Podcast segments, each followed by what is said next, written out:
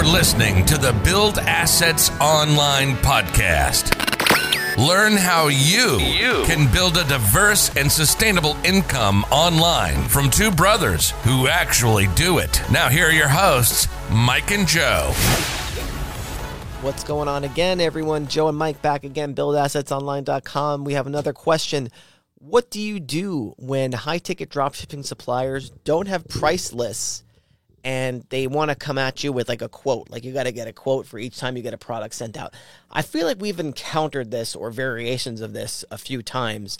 And we give this we given this example on the show I feel like before. One time we were looking into really doing like uh like like these these big display freezer cases, like uh like the, kind of the stuff you see on like Webstaurant store. And when we were contacting the suppliers, they got back to us like they didn't even send us a price list. Like they sent us like a magazine in the mail, and it had Yeah. all these prices. I didn't even understand how to go through it, so we just said forget about this. Yeah. And I think that's kind of the mindset you want to take with this because a lot of times starting out, we get asked this question, and it's people who probably haven't started their ads yet or they're not really running a successful store. And so we always talk about the path of least resistance, the lowest hanging fruit, whatever you want to call it. And a lot of times, this is not it. It seems like something interesting that you can do and it could work out, but the majority of the time, you're much better served just doing things the traditional way, finding suppliers that have price lists, that have map pricing, so you can run those Google ads. So Right. that would be the first layer of the answer is if you're not already making sales, probably not the best idea.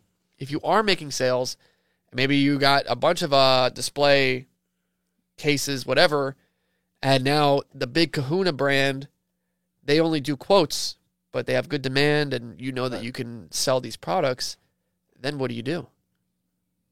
Well, you know, it's a bit difficult. I would take it on a case by case basis. So if you can get a ballpark for what the quote is going to be, then you can put that into Google Shopping and give people an option to check out there because you can't not have a price for Google Shopping because you can't serve the ad. Yeah. So you may not be able to do Google Shopping in some of these instances if there's no price.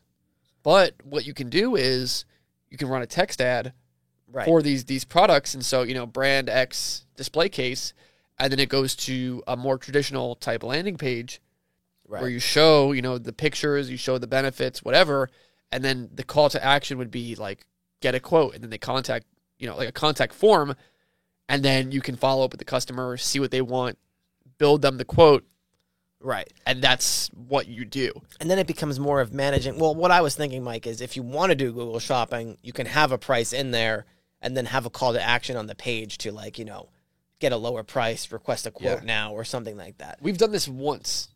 Do you do you remember the situation? No. so we were selling something and you were not able to advertise the price on the product page. You had to call for a quote. And so Right. what what- what we did was we had to call for the price, whatever. What we did was we had the price built into the back end of the product page, but we went into the code and we removed the add to cart button. Mm, And then instead we put a call for price button. mm. And so you'd hit that button and it would call the Right. website. I don't know about the terms of service legality of that with Google Shopping, but it may have it may have been not very legal what we did but anyway it turned out to be not worth it legal is not the right word, but whatever.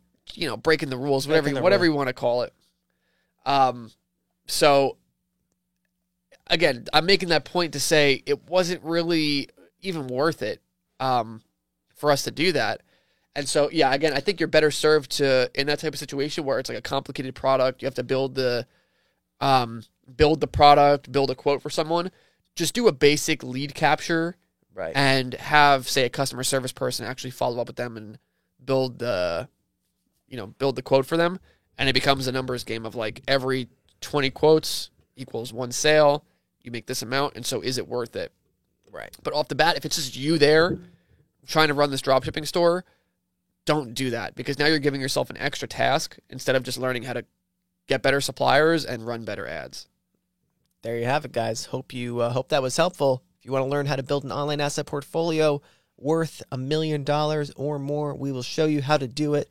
buildassetsonline.com slash playbook. Go check out the class, and we'll see you in the next one. Thanks for listening to the Build Assets Online podcast. If you've enjoyed the show, don't forget, subscribe, share, and leave us a rating on whatever platform you might be listening from. And if you're ready to learn how to build your own online business portfolio, start now by visiting buildassetsonline.com slash playbook. We'll see you in the next episode.